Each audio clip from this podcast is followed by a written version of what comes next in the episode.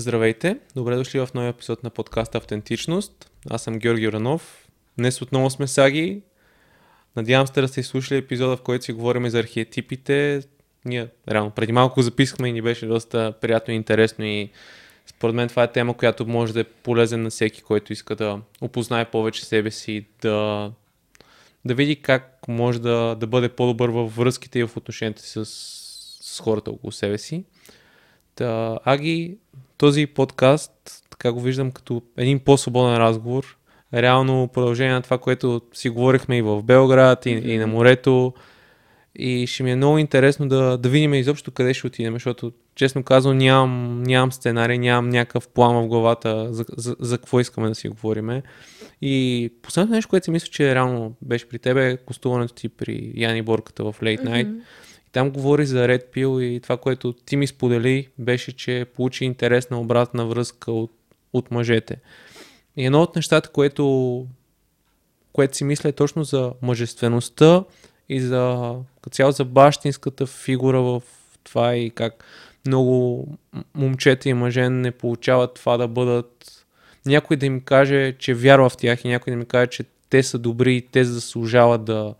да постигнат нещо в този живот. Да, да. Това беше наистина много интересен а, фидбек, който между другото казва в а, последните три години няколко пъти ми се е случвало да, да се стигне до такива моменти, защото аз а, просто много избягвам да говоря темата за Red Pill и за пика. Просто не смятам, че, че имам нужда вече от това нещо. Но всеки път, в който съм си позволила е така мъничко да, да дам от а, собственото си мнение по въпроса, а, винаги са ми писали а, особено мъже, които ми споделят точно това, което ти току-що каза, че а, било то, че така са минали по този път, а, след това са изляз, излязли и са видяли, че може би им е повлияла една идея по-зле, отколкото са се надявали.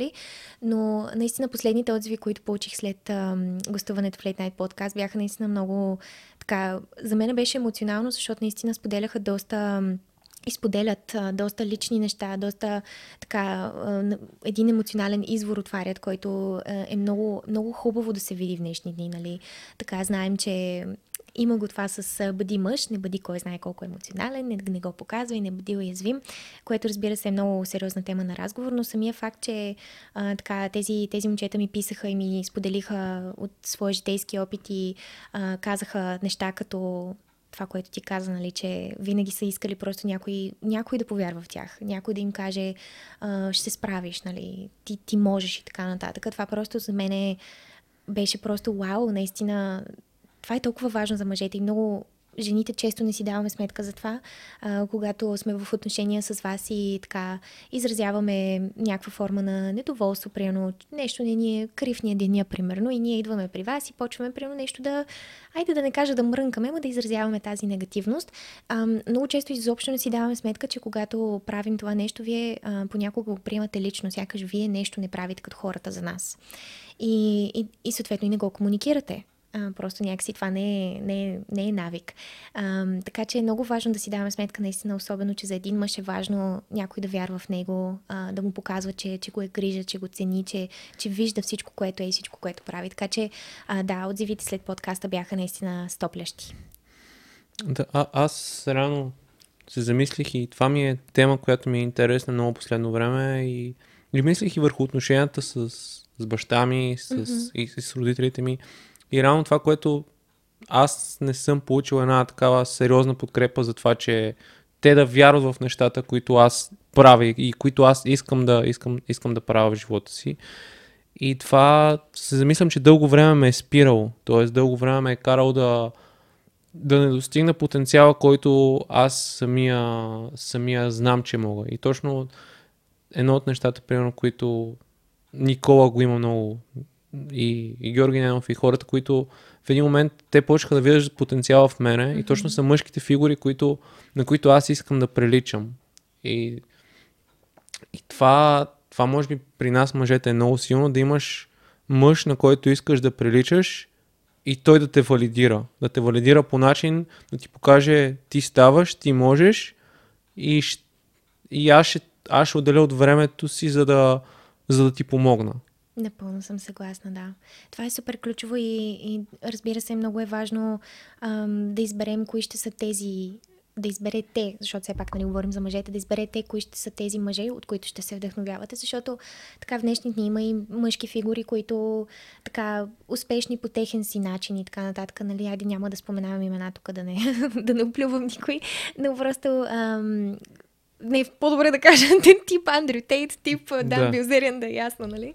А, че всъщност ако изберете примерно да се възхищавате на тях, нали, наистина може да заприличите на тях, но да прецените дали това е нещото, което искате наистина в този живот. А, така че да. Да, според мен това е, това е супер ценно да... Първо да имаш някакви модели и те да са... да отговарят на някаква ценностна система и да... да... Защото...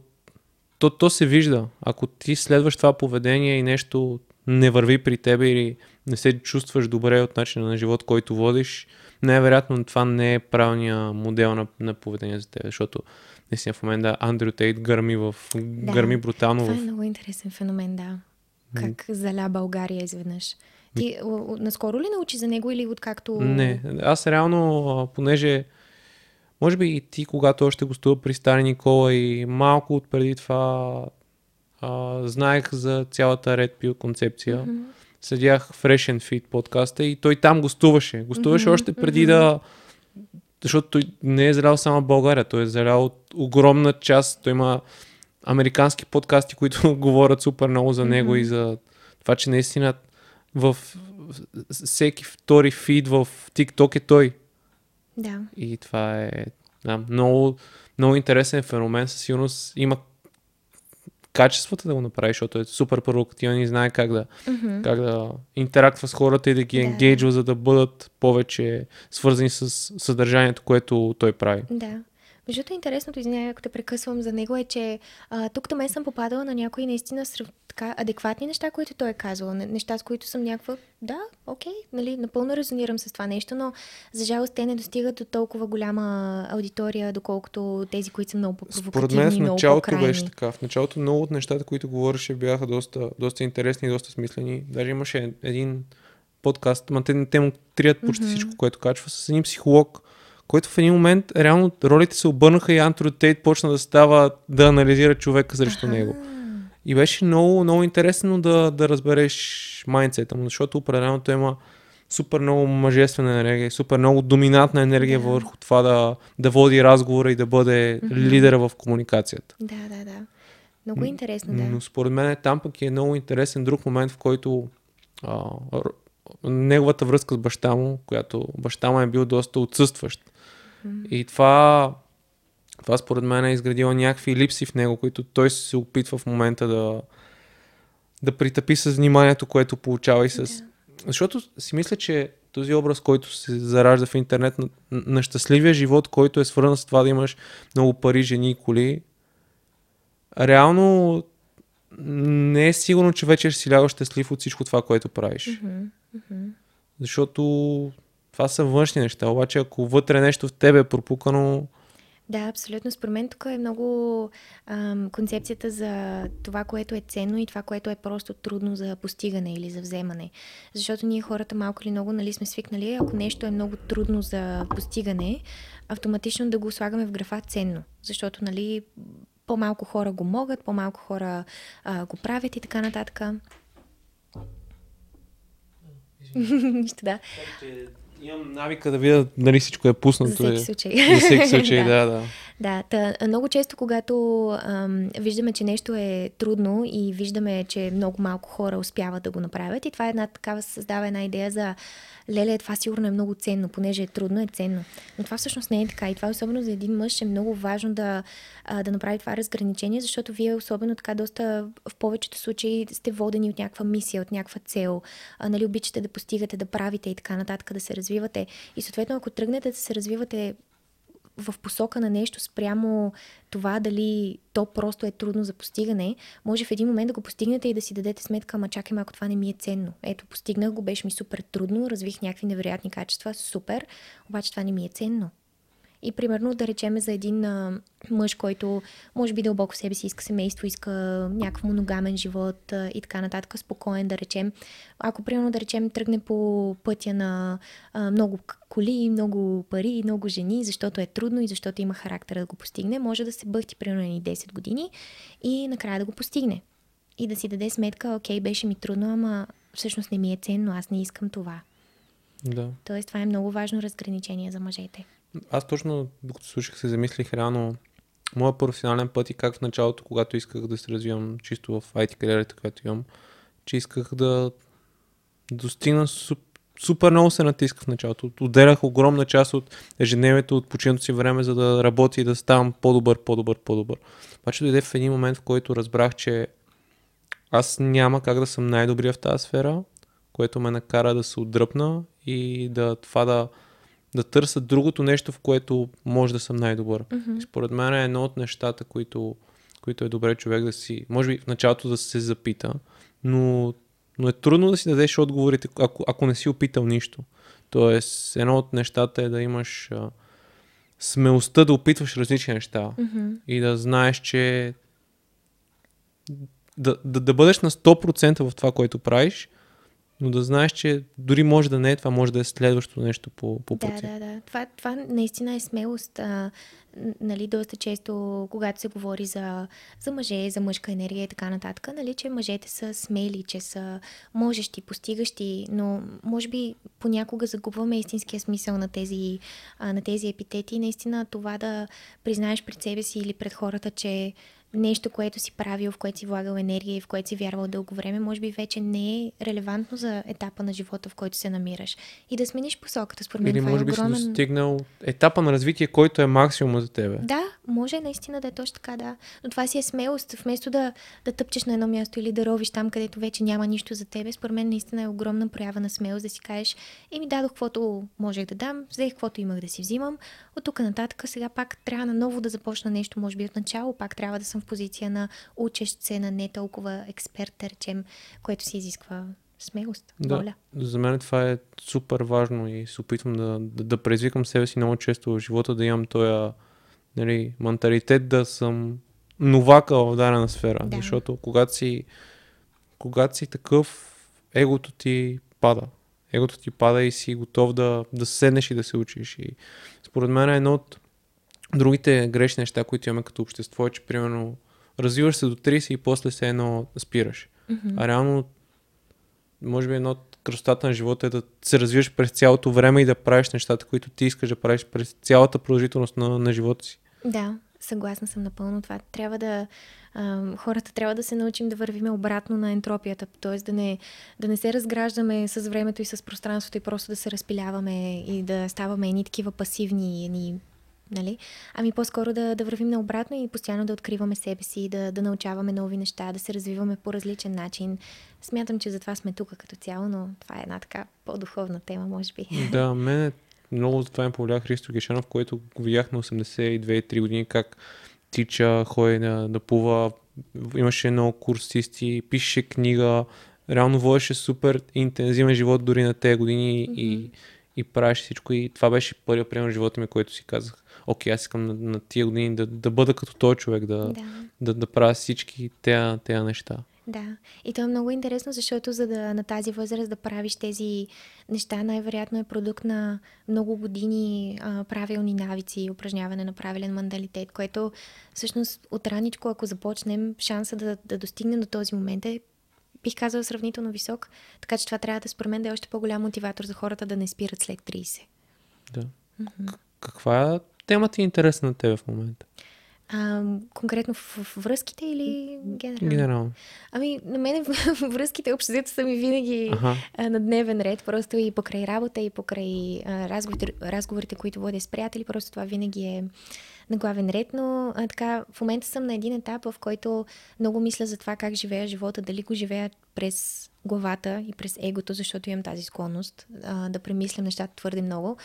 Или а, това, което се старая да направя в момента, е да го живея чрез, а, чрез сърцето, чрез тялото, да си слушам тялото повече, какво има да ми каже. И, и забелязвам много интересни неща, между другото. Така старая се напоследък доста да, да внимавам в думите, които изговарям. А, буквално да не, да не казвам думи с силно негативен заряд за мен. А, да избягвам да навлизам в клюкарстване, в интриганстване, в а, обсъждане и осъждане най-вече. Много се старая за това нещо. И така наистина виждам много сериозни промени в себе си. Виждам се много по... Усещам се много по-хармонична, спокойна. Много по-лесно се разбирам с хората. Много по-рядко влизам в някакви конфронтации и така нататък. Така че това с а, приемането на света и с неосъждането на хората и на ситуациите ми е на дневен ред. Да. Сигурно е доста трудно. Ами доста е трудно, да. Не съм, не съм си давала сметка всъщност колко натурално ми е идвало, примерно, да мина някой покрай мен и без да искам, дори без да си давам сметка да, да ми мина някой епитет за него в главата. И тук не говорим за някакви силно негативни епитети или някакви обиди, ами просто някакво, да, да му сложа някакъв епитет, нещо да има, някакъв етикет, нали, не епитет. А, и това, това доста лесно става обикновено при мен и сега се опитвам да не го правя или ако забелязвам, че го правя, се опитвам след това да дам веднага някакъв по-позитивен антидот. Наскоро бях в метрото за пръв път от много време насам и, и такава си седя нещо, слушам си музика и оглеждам се в хората около мен и имаше много хора, нещо ме гледаха на криво, смисъл всеки нещо гледа лошо, едно такова, не знам, не знам защо беше така, както и де, но такава се стараех вместо да си мисля тия какви са намръщени, колко гадни приемно изглеждат. Аз гледам го човека и си мисля приемно колко каква хубава стойка има или тая матка каква е сладка или нещо такова. В смисъл, опитвах се просто да, да се зареждам с позитивна енергия, давайки им на тях нещо подобно. И така доста интересно, чак медитативно ми идва. Хм, това е много интересно. Не, не сме си говорили с теб, но сега като те слушам, реално със сигурност това ти помага да генерално се чувстваш по-добре в тялото си, в кожата си да... Да. И да не осъждаш, но не се изисква ниво на осъзнатост да го правиш и се изисква воля да, да се изправиш срещу това, което... Да, ами а, да, и аз така мисля и а, чак сега на този етап от моето развитие, а, така след доста положен труд, нали, да се опозная и да се, да науча коя съм, а, чак сега вече успявам да го правя, защото преди имах много сериозна склонност да, а, да живея малко в черно-бялото мислене, да категоризирам хората, да категоризирам... Аз бях много краен човек и даже това имаше един етап от живота ми, в който с гордост казвах, че съм много крайна. А, докато сега, например, аз съм крайна за някои неща, но аз съм преценила кои. Преценила съм къде и в кой аспект от живота ми мога да си позволя да бъда малко по-крайна, в кои вярвания мога да бъда. Но определено преди беше, аз просто съм крайна и някакси вместо аз да реша как да го водя това качество да работи за мен, то ме водеше мен. Mm-hmm. Беше много, беше много странно и никак не бях никак щастлива, не бях в хармония със себе си, имах а, а, проблеми с а, хората около мен. А, докато сега не е така. В смисъл, отнема ми много енергия и трудно е, но наистина се усещам в покоя. На мен е ултимативната ми цел за този живот е да съм в покой, в смисъл да съм в мир със себе си. Да си мир в себе си, а как виждаш твоята мисия в живота? Тоест ти какво искаш да правиш, за да...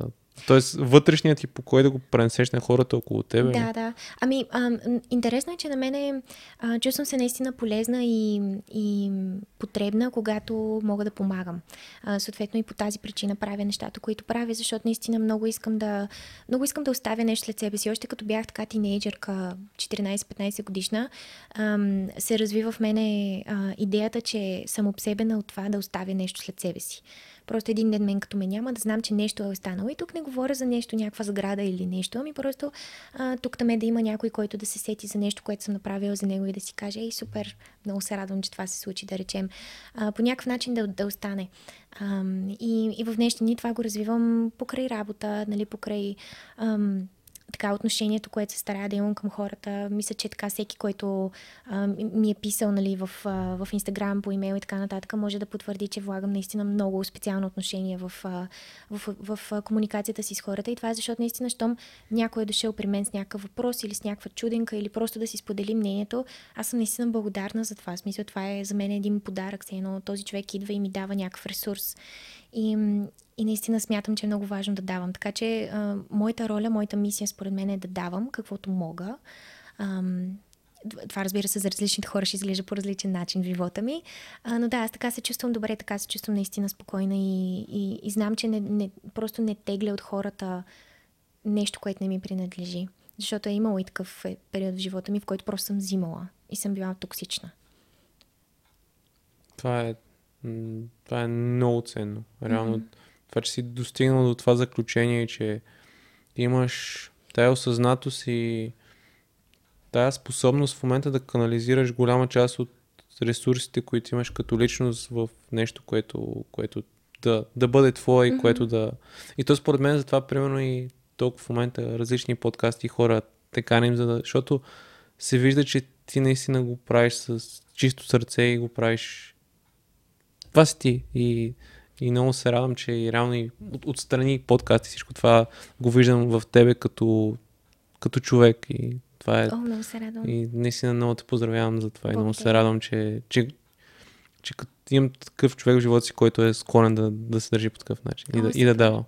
Много ти благодаря, Жорка. И аз така съм ти казала преди, че наистина така общуването с тебе ми е много а, супер изграждащо, много така...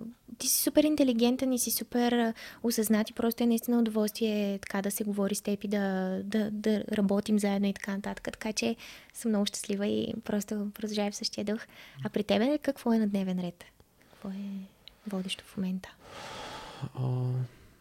Първата дума, която ми изкача е работа. Mm-hmm. А, все едно...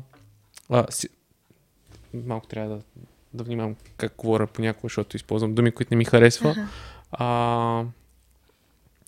в момента искам да, да развия потенциала на подкаста. А, искам да... Много... Последните дни много е тази мантра на Кови Бран, която е... Него питат как той се вижда като успешен, защото... В баскетбол и като цяло в спорта има това, кой е най-великия. Mm-hmm. Тоест, на база успехи, на база постижения, какви трофеи, какви лични награди е получил през цялата си кариера.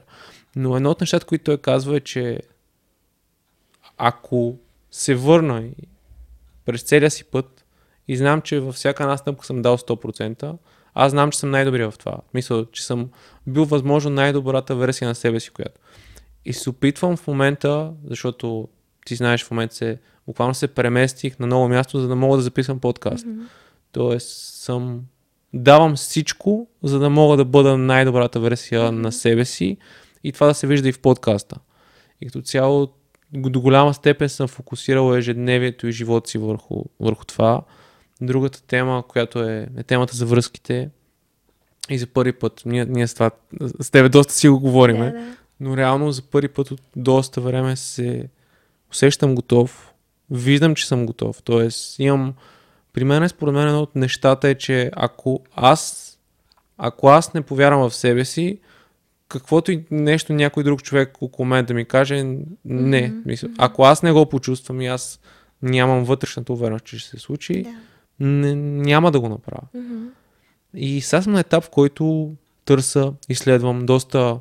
Доста, доста чета по темата и се така и интерактвам, тъй mm-hmm. че това е нещо, което така е доста, доста на дремен план, но със сигурност, ако се върнем за мъжествеността и за това, според мен е едно от най-важните неща, наскоро, защото изкачат много такива проучвания, че голяма част от около трийсет процента вече от мъжете преди трийсет годишна възраст или са действени или правят mm-hmm. много рядко секс, е, че много голяма част от тези мъже, това поне статистика от щатите, според мен и в България е много валидна, че много живеят при семейството си, mm-hmm. живеят при родителите си, което при мен наскоро се изнесох оттам и буквално все едно някой ми пусна тока. Енергията е на съвсем друго ниво в, в живота ми. И според мен едно от нещата е, че особено, според мен и при жените, така, особено при мъжа трябва да се, да се изнесе колкото се може по-рано от дома на семейството си. Напълно съм съгласна с това. Много е важно според мен а, така след... А, айде да не съм крайна и да казвам осемнайсет, но около двайсет а, човек да се сепарира от родителите си, ама наистина да се сепарира. А, защото ако това не се случи, а, така много...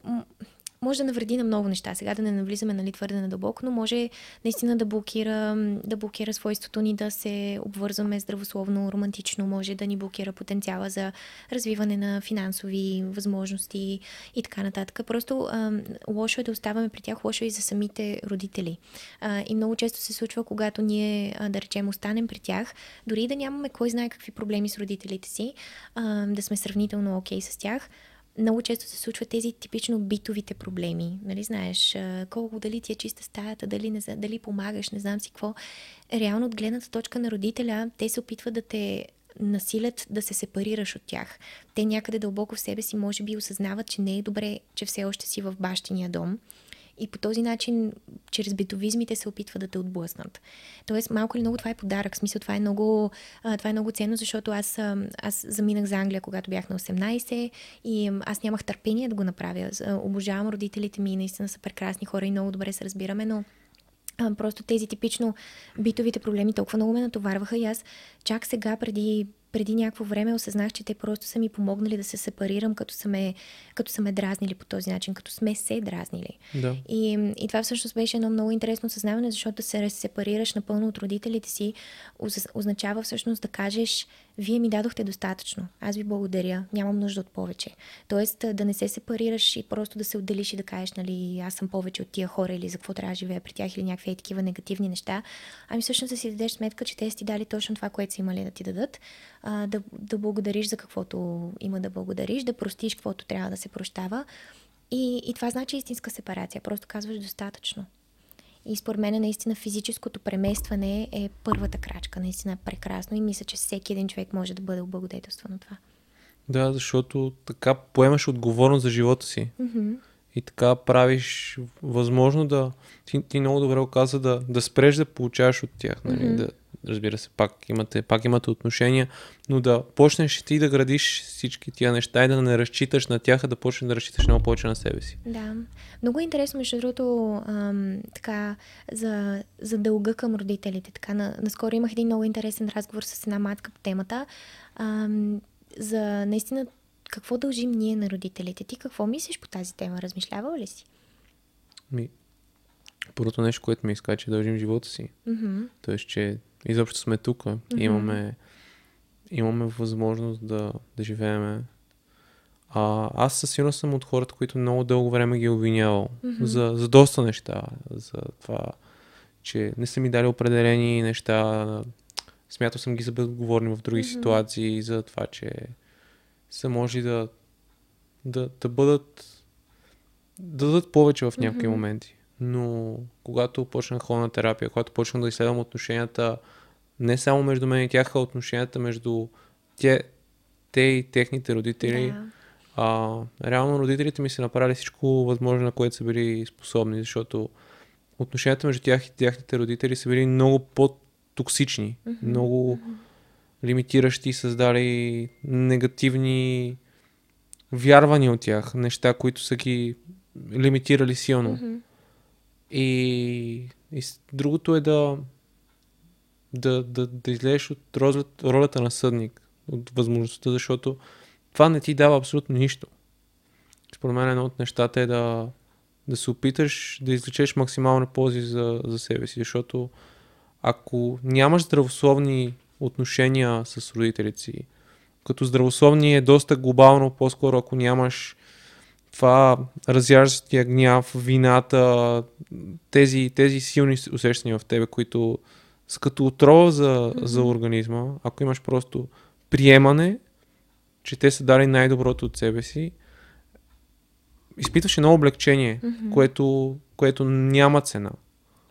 Да, напълно съм съгласна. Аз също така съм минала по пътя на на обвиненията, нали, насоченето на пръст. Даже така имаше много интересен момент, когато се прибрах от Англия, защото все пак живях там шест години, почти бях вече много с развити навици, автономен човек и така нататък. И така с майка ми ам, има, имаше един момент на, понеже се наложи да се върна да живея при тях за период от време и така нататък, и имаше един много интересен период на, а, така, на, на сблъсък, защото аз вече съм пораснал човек, а, тя самата, нали, още не може да ме види точно така, а, все още съм, нали, малкото момиченце, дъщерята и така нататък. И беше много интересен момент, в който а, влизахме в така, в много сериозни сблъсъци, в които се налагаше всъщност а, малко... Те понякога сменят се ролите, нали, знаеш, примерно ти влизаш в ролята на родител, пък родителя влиза в ролята на дете, това създава допълнителен а, негативизъм, токсичност и така нататък. И всъщност, нали, покрай знанията, които съм натрупала и покрай интересите, които имам, аз така усетих тия неща и си казах, за мен е, е много важно с а, майка ми да, да имаме здравословни отношения. Точно както ти казваш, да ги няма тия, а, това чувство за вина, това чувство за ти си ми виновен, нали, да, не, да не осъждам, да не ставам аз жертва и така нататък. И си казах, за мен е просто е много важно ние да ги изчистим тия неща и да имаме здравословни отношения. И в момента, в който го реших това нещо, всичко друго спря да, спря да ме тревожи. Примерно спря да ме тревожи, че да речеме тя влиза в някакъв конфликт с мен и почва да ми говори неща, които са ми неприятни. Буквално имаше моменти, в които извинявам се, имаше моменти, в които влизаме в някакъв конфликт там за някаква пълна глупост и то започва да ескалира, ескалира, ескалира. И аз виждам, че тя става все по-емоционална, все по-емоционална и виждам, че това се случва и си казвам, на мене целта ми е ние, ние да сме ние да сме окей. Okay. Тоест аз ще го изтърпя това, няма, няма да си го сложа на сърцето. И в момента, в който започнах да, да оперирам по този начин, просто да я приемам, да я приемам с емоциите и с това, което има да ми каже и така нататък и да не, да не се обиждам и да не, да не става твърде голям конфликт, всъщност тя, тя видя, че аз вече съм пораснал човек. И м, паралелно на това пък аз видях в нея детето. Видях, че всъщност тя си има нейните проблеми, нейните си травми, нейните си неща, върху които работи, преработва, че на моята възраст тя вече имала дете. Тоест, просто започнах да я виждам като един нормален човек, а не като висшата майка, безгрешната майка. И просто заедно така, без, без много-много да сме го говорили, успяхме да намерим начин да се нагодим. И сега наистина смея да твърда, че с майка ми вече сме в наистина много здравословни отношения. Това е друго интересно, ти го спомена, че реално ние сме поколение, което доста по-късно мислим за деца. Mm-hmm. Защото родителите и мене майка ми е била на деветнайсет-двайсет години, mm-hmm. при тебе може би е била на, на подоб. Да, брат ми е роден, когато майка ми е била на двайсет, мисля. Да, да. да. Та, реално ние сме поколение, което доста отлагаме целия.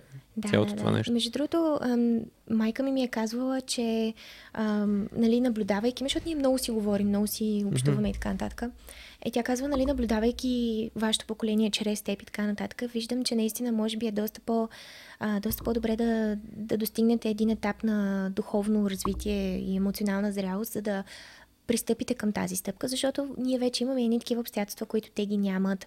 А, при нас се чудя активно, въпреки че нямам деца, а, нали, как ще маневрирам социалните мрежи, когато имам дете. Как ще... Е, такива неща, за които нямам представа в момента, за които те не се е налагало кой знае колко да се тревожат, нали, защото все пак нямаше ги доскоро. А, така че да, може би наистина е добре човек да, да придобие малко ресурси, да се опознае преди да пристъпи към деца. Да. Нещо, което от известно време си мисля, както си говорим, е, рано ние в началото споменахме за мъжкото и за това, че обикновено увереността, това да има мисия. Според теб, коя е основно, кое е основното, което увързва жената и нейната увереност? Кое е основното, което увързва жената и нейната увереност? Ами, това може да прозвучи, може би, малко абстрактно, не знам... Не знам, ще видим, но а, според мен е способността да, способността да обича, да приема, да бъде отворена, а, защото за това също се изисква много смелост. А, много, изисква се много сериозна воля и много сериозно доверие към Бог или Вселената, или както искаш го наречи. А, да бъдеш себе си, да бъдеш отворен, да приемаш хората с негативите им и с позитивите им, без да ги осъждаш. И според мен, когато една жена умее да живее по този начин, това наистина и дава една доза увереност. Дава и доза увереност, че каквото и да стане, който и да срещна, както и да се развият нашите отношения, ам, аз ще, ще умея да се съхр... ще, ще успея да се съхраня като, като човек, като женско присъствие, като нежно присъствие. Така че бих казала, че е това, да. Според теб това как се запазва и, и може би първо как се изгражда? Mm-hmm. Ами, ам, приемане. За мен това така напоследък е много ключова дума. Ам, това означава, когато, да речем, нещо може би негативно се случи в, в този живот, да речем е в отношения с някой човек, някой може би те третира зле, а, да не му слагаш излишни... излишни определения, нали? Ясно е, че ти, за да се чувстваш зле, явно нещо лошо се е случило, може да те е нагрубил или нещо, просто да имате някакво неразбирателство. А, и да се опиташ да спреш до там, да си кажеш, добре, чувствам се зле. преживявам го по някакъв негативен начин това нещо, но да не се опитваш примерно да, да прилагаш, да, да си кажеш, а той защо ми го е направил това, за какво... Ам... Ох, чакай, че се оплитам в собствените си мисли. Да не го приемаш лично, да не си го слагаш на сърцето, защото човека може да има всякакви причини да е постъпил по този начин. Една от тях, разбира се, може да е, защото лично към теб иска нещо да ти, да ти навреди. Но и може да има и други причини. Но в крайна сметка причината не е толкова важна, колкото това да приемеш, че хората са такива, каквито са. Правят това, което искат в по-голямата част от случаите.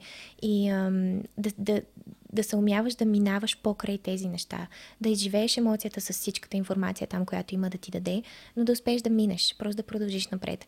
А, да умееш да прощаваш. Също така да не... Аз много дълго време, буквално... Аз имаше, имаше един конкретен човек, на който не можех да му простя години наред едно малко нещо.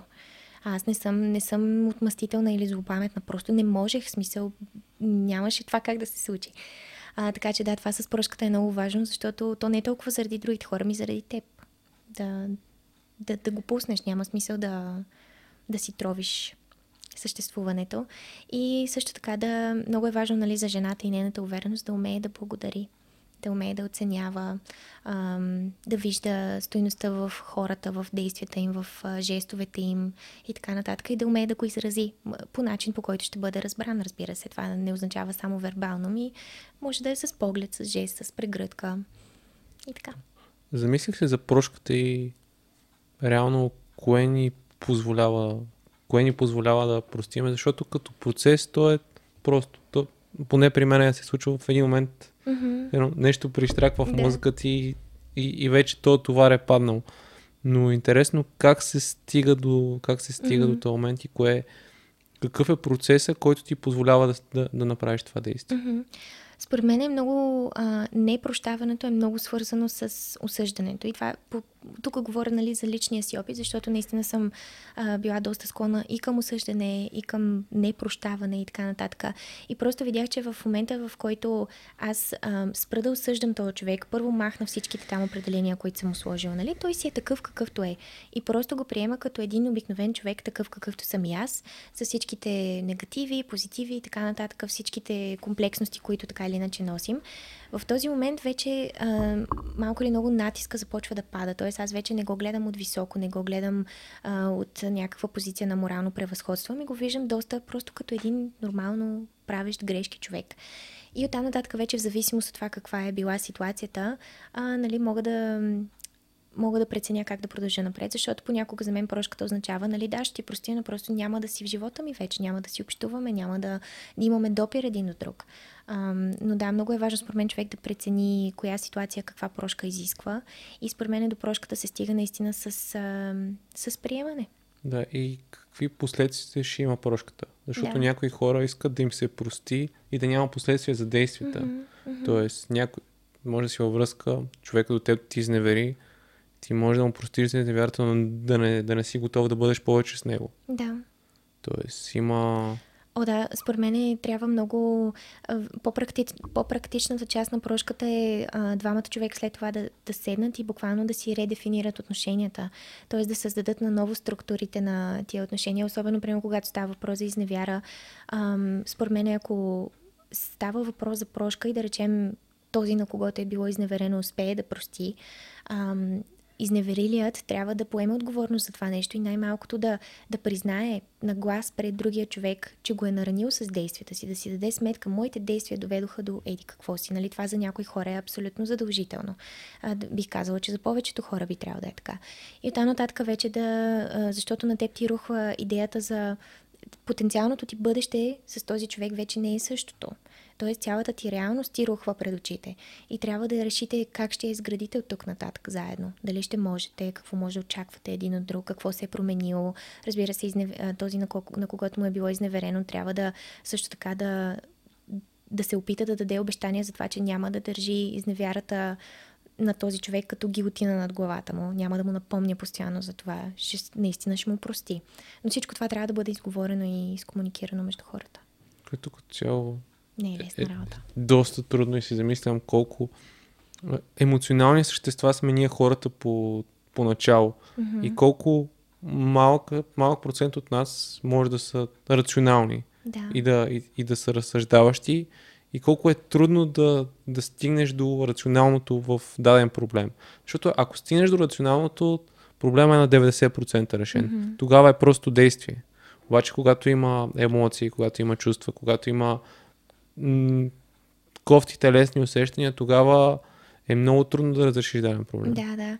Много е трудно наистина и аз а, наистина смятам, че една от най-важните, най- едно от най-важните парченца за информация, до които имаме достъп, са емоциите. Просто винаги ам, да се научим да ги разпознаваме, да ги слушаме и така нататък, защото, примерно, ам, представи си една ситуация, в която ам, примерно къщата ти гори, да речем, нали, не, хипотетична ситуация, да. В която къщата ти гори и ти знаеш, че успяваш да излезеш, но осъзнаваш, че вътре в къщата е някой, който супер много обичаш. В този момент рационалното се спира и изведнъж се тичаш в тази къща, без дори да си даваш сметка, че е много голям шанс всъщност ти да загинеш, опитвайки се да спасиш човек, който обичаш. Тоест, виж как сме наистина много силно водени от тези емоции и ако се затваряме за тях, ако не им обръщаме вниманието, което заслужават, всъщност ние се лишаваме се едно от периферното си зрение, от сетивата си и така нататък. И да, силно емоционални същества сме и това никога няма да се спромени според мен. Независимо света на къде отива. Да. Всъщност може и да знам какво може да измислят някакъв Еми... метод за смъкване на човешките емоции, ама... Не мисля, че, не мисля, че сме способни на това. Да, и аз не мисля. В смисъл за това нещо може би си изисква някакъв нечуван интелект, на който не сме способни на този етап.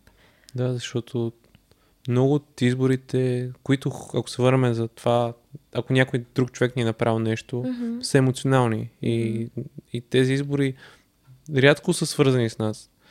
В ежедневието си ние деветдесет и девет процента от времето мислим за себе си и за нашите Абсолютно. Проблеми и после мислим за хората около нас. Да, това е много, много важно за всеки един човек, особено тези, които са склонни да премислят твърде много нещата и примерно прекалено да се вглеждат в разни ситуации, че наистина ние много рядко си мислим за другите хора толкова, колкото си мислим, че те си мислят за нас. Мисъл, всеки общо взето гледа да му е добре, да си нареди живота и така нататък. Въобще... не е чак толкова страшно, колкото си мислим ние. Защото аз съм такъв тип човек, където много премисля, много се притеснява. А и в някакъв момент се отрезвявам и си давам сметка, ма да никой не му пука чак толкова много за мен. Това така, прави че... така, че ти е... да имаш трудност да извършваш действия. Да, да... Понякога да. да. Това ми е главният проблем, върху който работя, че съм силно тревожна а, и просто имам... А, а, активират ми се схемотерапия, чувал си, предполагам. Само... Само съм го да, чул, но да. не знам какво. То не е кой знае колко, нали, някакво революционно, но да, с моята терапевтка работим с активните ми схеми, които а, въпреки, че много съм работила върху, върху тях, все още се проявяват и те най-вероятно до края на живота ми ще се проявяват, но въпросът е, че много работя върху това как да се саморегулирам, как да скъсявам, а, примерно вместо да ме държи едната схема дванайсет часа, да ме държи примерно два. Защото в тия два часа аз наистина не, не умея да разсъждавам рационално, буквално не екзекутивните ми способности някак си спират, не мога да се фокусирам, не мога да върша работа, не мога да а, разговорите ми, просто се вижда, че аз все едно не съм там. Но виждам се, смисъл, хващам се в тия моменти и винаги гледам да звънна на някой, който ме познава, а, който да ме смъкне малко на земята и така нататък. И да. Да, това е... Това е едно от нещата, които и, и аз си мисля напоследък, е свързано с това, че даден проблем, ако става до нещо за а, такъв емоционален модел на поведение или, или някаква, някакъв ментален процес, който се е в съзнанието си, ние не можем да го изкореним, но ние можем да направим така, че тази тревожност, която изписваме в, тази, в този момент, да намалее, mm-hmm. защото тя няма как да изчезне. Да. Наскоро имах точно такова... С терапевта си говорихме за страх, който изпитвам в една ситуация. Mm-hmm. И думите ми буквално бяха, в началото бяха, аз не искам да изпитвам този страх. Uh-huh. Което тя ми каза, че няма как да се случи, защото този страх е част от процеса. Може да намаля този страх, но този страх остава. И едно от нещата е да, да имаш правилните очаквания за нещата, които ще ти се случат mm-hmm. в, в живота. И според мен това е доста вързано с осъзнатостта, която имаш за ситуациите и това какъв резултат да очакваш от тях. Защото съм се замислял, че много често съм бил неудовлетворен, защото съм имал прекалено високи очаквания, които не са били реални за... Може да са реални за моите възможности дългосрочно, но не са били за реалните възможности в този момент. Mm-hmm. Да, да. Това е много интересно и между другото това е много ключово и в а, връзките. А, нали, много хора казват, а, колкото по-малко очаквания имаш, толкова по-малко ще се разочароваш. Аз в интерес истината не вярвам в това, защото а, ние сме хора и като такива подхождаме почти във всяко едно нещо, да не кажа във всяко едно нещо, с някаква форма на очаквания. Ние не сме, не сме такива произволни същества, които ще правят нещо е така просто. В смисъл, винаги има някаква цел, каквато и да е тя. И според мен просто в отношенията е много важно първо човека да е наясно какви са му очакванията и второ да ги комуникира по един език, по който ще бъде разбран. Тоест не така, както той си ги разбира, и да ги каже така, че човека да го разбере. И, и оттам нататък вече доста неща могат да бъдат изчистени преди да са станали проблеми в отношенията.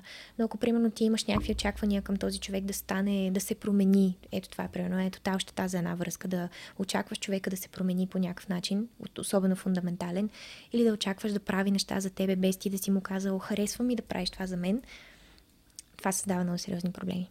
Да, и нетърпението. Ние наскоро си писахме точно на това, защото аз ти дадох yeah. този въпрос, понеже много често се усещам нетърпелив и искам нещата да се случат веднага, mm-hmm. което, което ми е отнело много от удоволствието от процеса, mm-hmm. защото, защото това, което постигам, е обвързано с резултата. Когато е обвързано с резултата, не, не се наслаждаваш особено. Да. Mm-hmm.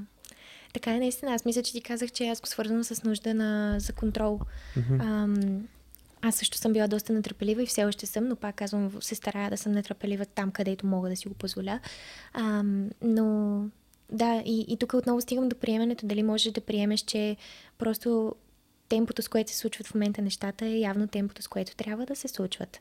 И съответно, нали, това как те кара да се чувстваш, това е много, в смисъл, такъв малко тегъв процес е, не е никак лесно да приемаш да. А, живота такъв какъвто е.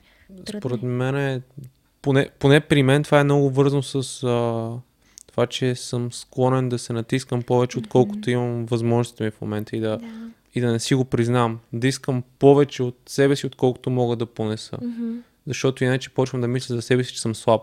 Да. Ако не се справя с нещо и нещо не е толкова добро, колкото съм си мислил, значи аз не ставам. И mm-hmm. почват тия осъжданията, да, които да, са да, много, много да. кофти процес. Ами малко ми изглежда като такова, нали, като свръхкомпенсация за точно за това, което казваш, нали, че все едно не ставам.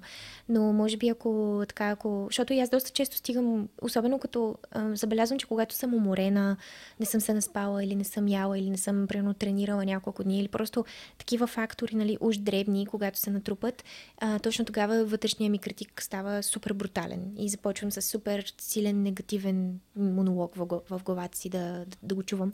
А, и точно тогава такива неща, тип не ставаш или не си струваш, разни такива, а, са много опасни, нали, за всеки, който успява да стигне до някакъв такъв извод. То понякога дори не е осъзната мисъл, ми е едно такова усещане за наистина сено, сено ти самия си нищожество.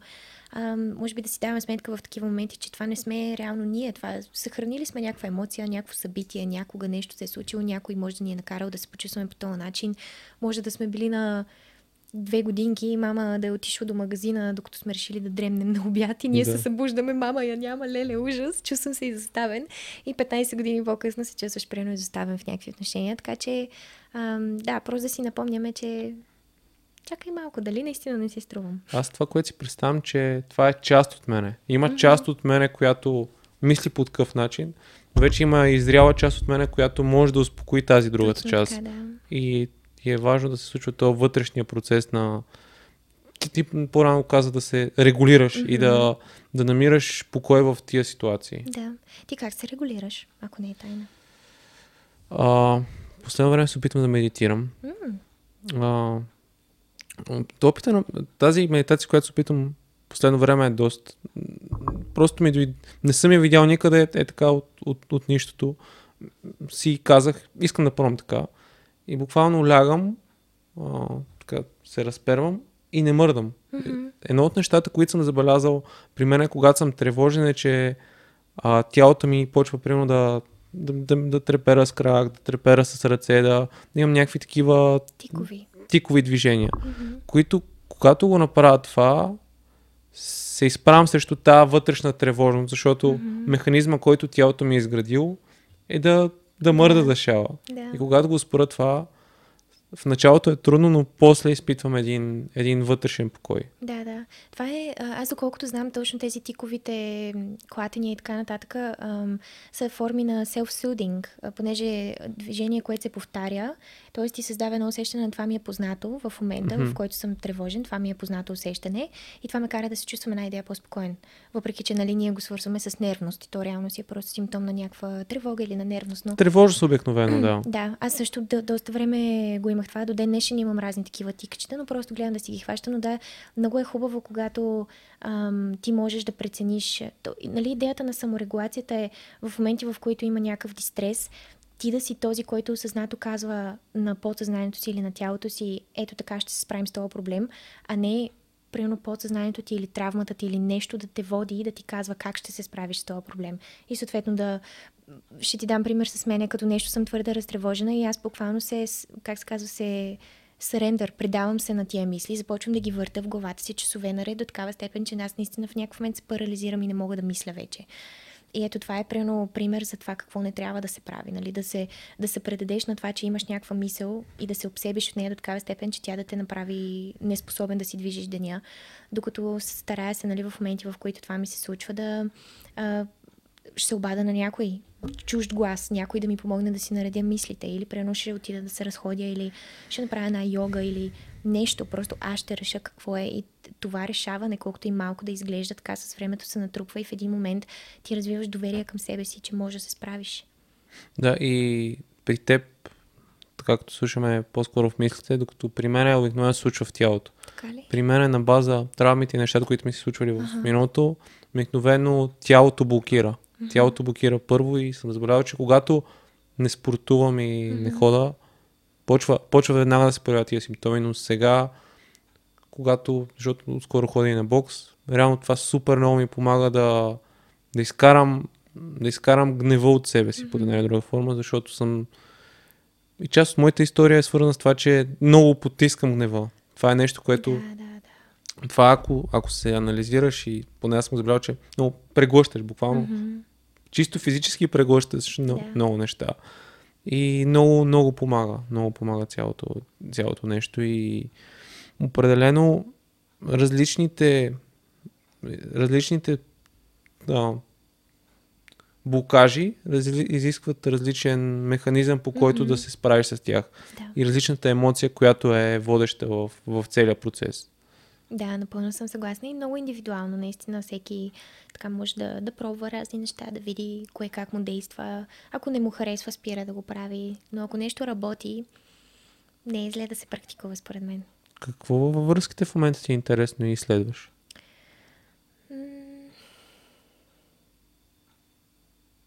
Конкретно в моя живот или просто генерално? Генерално, да кажем. Mm-hmm. Ми, наистина това с приемането, така доста ам, дадох си сметка за нали, някои от най-големите ми травми, нали, споменавала съм за връзката с нарцисиста, която така доста дълго време, а, дори ако хората са гледали, когато съм говорила за нея, така самия ми език е бил доста негативен ам, и така нататък, просто си личи си, че съм... Години след това съм била в ролята все още нали, на жертва на тази, на която нещо е направено и така нататък. И сега съм на един етап, в който ми е много интересно наистина приемането на това, че всеки един, идва, всеки един човек идва с някакъв ресурс. А, дори, така, може това да прозвучи крайно на, на някои хора, но дори така... А, тираните в отношенията, те също ти показват, че, например, не си способен да се пазиш, не си се научил да се пазиш и да се защитаваш и да отстояваш себе си и така нататък. И а, така просто ми е интересно как, а, как да ни стане по-естествено да виждаме всъщност наистина хората като, като гледала и като носители на, някаква, на някакъв дар, да го кажем, отколкото да ги разделяме на насилник, на, на тиранин, на то, дет ме тормозеше или оня, дето еди, какво си. А, така че да, но това са си едни такива натурални разсъждения, дето си върват. Да. И, аз, и аз вярвам, че ние като личност имаме способности да, да понасяме дарени неща, да кажем повече mm-hmm. от друг човек.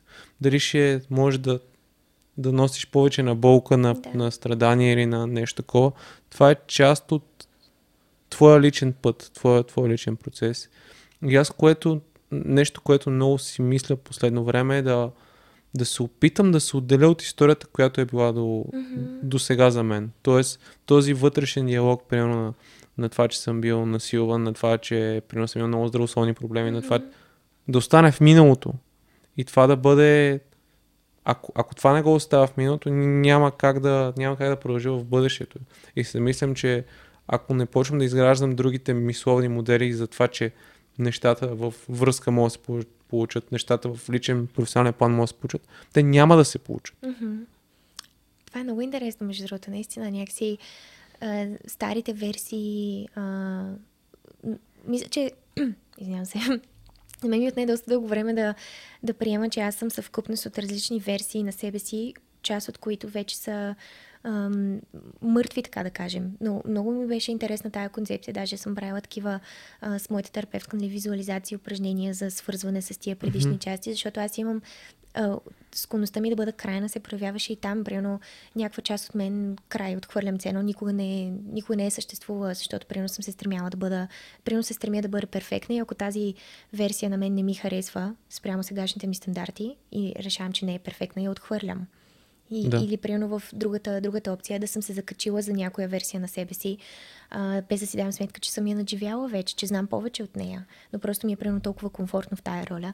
Така че, а, да, това е много интересно с, ам, и, и точно изграждането на подходящите мисловни модели за етапа, на който се намираш. Да, защото нещо, което преди време си бяхме говорили с моята терапевтка, едно от негативните вярвания, които остава в мен, е, което е от детството ми, е аз съм сам. Тоест, mm-hmm. имало моменти в, а, в детството ми, които съм се чувствал доста самотен. Да. И това много лесно го прехвърлям в това, че, например, не съм във връзка и се mm-hmm. казвам, аз пак съм сам.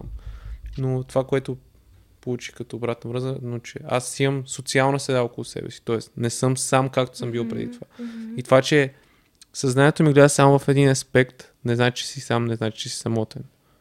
И, и според мен е, когато идват тия негативни вярвания, възрастният човек в нас, дали ще е на хартия, дали ще е просто като разсъждение в главата, да почнеш да задаваш въпроси. Дали това нещо наистина е така, mm-hmm. или това е просто нещо от миналото, което вече не е валидно. Да, това е такава нюансност, който, която според мен е интегрално важна за един здрав човек. Просто точно така да, да, да умееш да виждаш разликата в това да си бил сам, когато си бил детенце и да си сам сега и какво означава изобщо това да съм сам сега. А, и наистина сам ли съм или имам разни хора около мен, които ме приемат, които ме обичат, които ми дават подкрепа. Това е много, наистина много важно за един пораснал човек. Защото съм се замислил, че много често подкрепата, която съм я получавал, не съм я приемал и не съм я... Mm. Търсям нещо друго и това, че получавам подкрепа от там, където не очаквам, е това не ми трябва. Mm-hmm. Това... И може би това е от една страна малко арогантно, но сега тия хора не са... Не е било толкова ценно за мен това mm-hmm. и не съм, не съм го виждал. Да. Което... А сега още ли си така или вече ми, си на друг опитам етап? Опитам се да го променям. Опитам mm-hmm. се да го променям и да, и, и да осъзнавам нещата. Да. Чисто рационално го разбирам. Тоест, когато се случи като процес, знам какво става, но емоционално още ми е трудно да, mm-hmm. да приема това. Да приема положителната обратна връзка, защото повече, когато съм израствал, съм получавал повече негативна обратна връзка mm-hmm. и това е било нещото, което съм свикнал. Ако, yeah. дори сега, ако получа хейт, съм по-склонен да го приема и да го осмисля, отколкото ако получа положителната обратна връзка. Еха, това е много интересно, да. Но с, но с времето се опитвам да го променям. Mm-hmm. Да. Значи това ми напомня на едно, мисля, че а... африканска дума или израз, не съм точно сигурна кое от двете, но а, мисля, че се казва Ubuntu. Нещо от сорта са, хората да не ме държат отговорна за това. Обаче, реално превода на тази африканска дума е аз съм, защото ние сме. И това така много... А, напоследък ми идва много...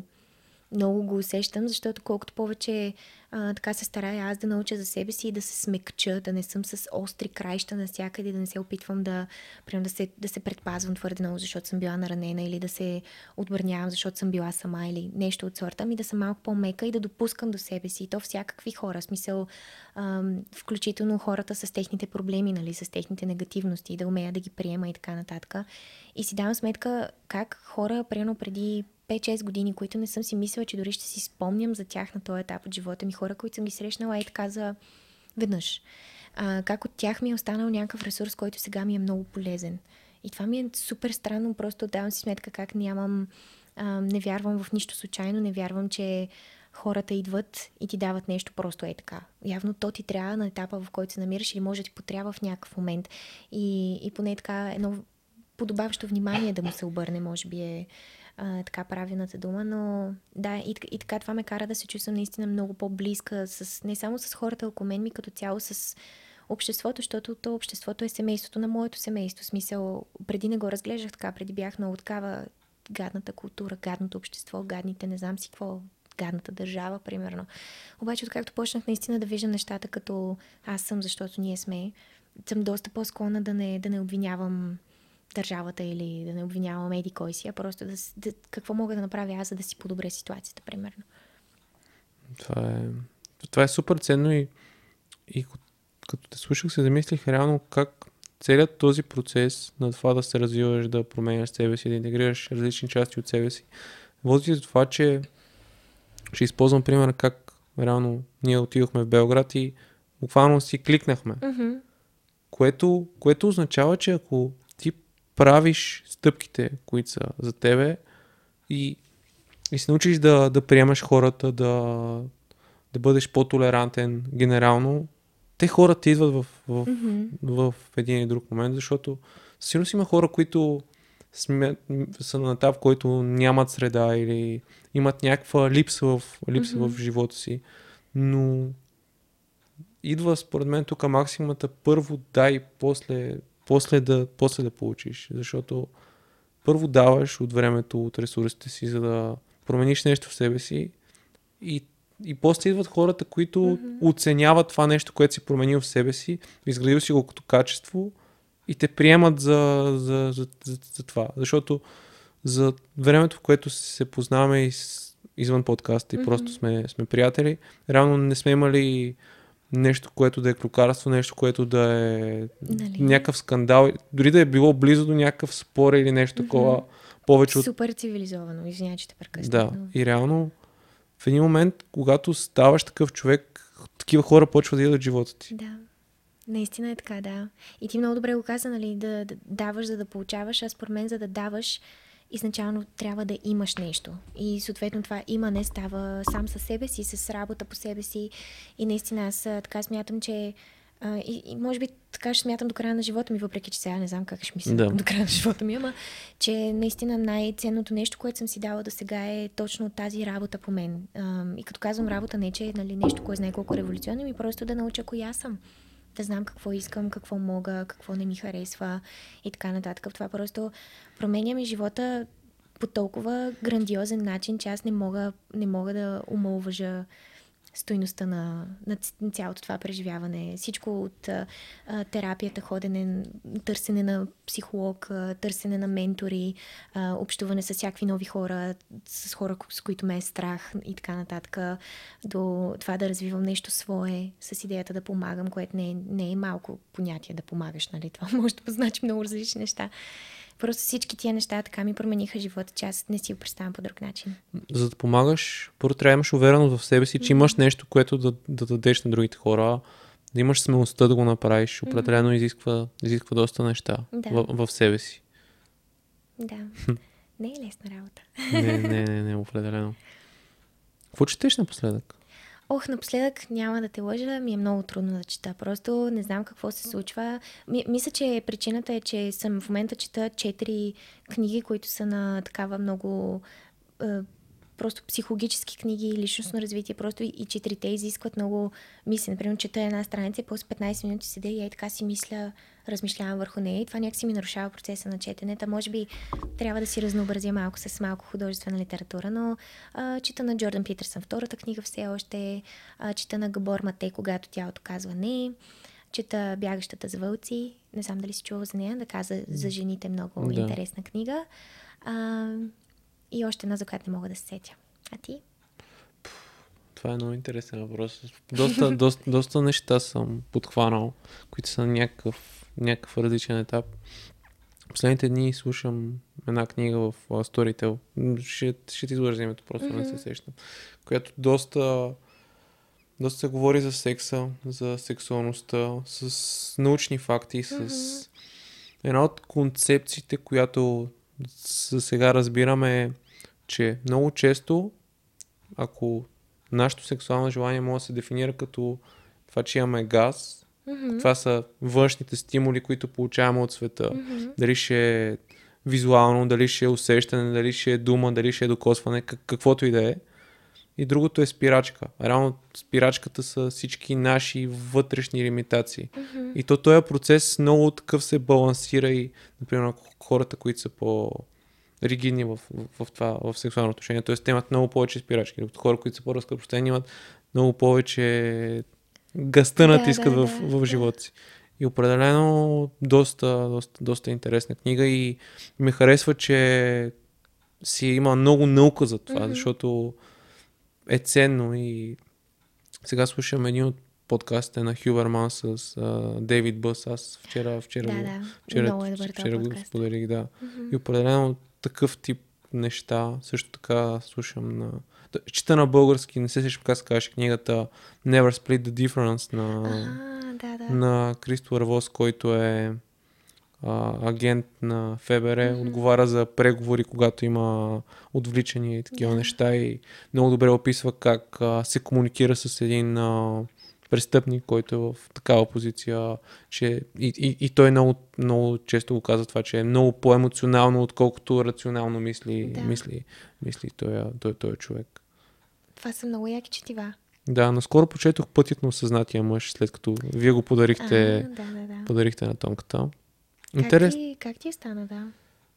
А, интересна е. А, смятам, че съм на етап, в който дълго време съм, поради отношенията с баща ми, с всичко това, съм потискал част от тая мъжката енергия mm-hmm. в мене mm-hmm. и това ми помага да, да виждам, да виждам, да виждам някои неща.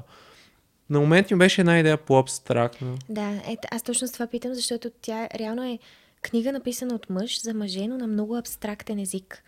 И аз докато я четох, си давах сметка, това наистина един много силно мъжествен мъж, когато го четеш, ще кажа какви си тия работи. Обаче, наистина според мен е затова и когато я подарихме на, на Тонката, му казахме, че ти е с отворено съзнание, в смисъл отвори за малко ума си, за да влезне информацията и след това, нали, вече можеш да разделяш на това не ми харесва, това ми харесва. Но да, да мисля, че е много интересно. Има повече духовен елемент, на, да, докато да. може би аз очаквах да е по-практична, mm-hmm. по-практична генерално. Да, да.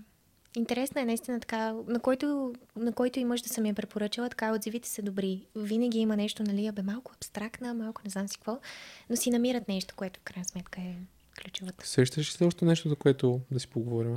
Ми, да ти кажа честно, не, мисля, че така докоснахме някои доста... Доста, доста неща си поговорим. Доста неща, да.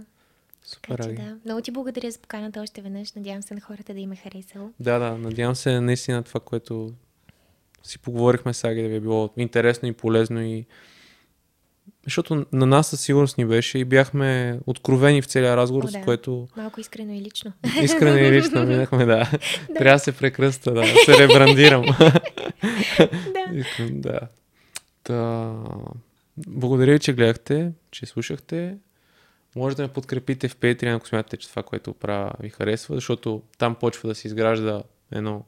готино общество, където може да, може да се срещате с различни хора, ако имате нужда от, от среда, определено според мен това е едно от яките места в интернет. И до следващия епизод.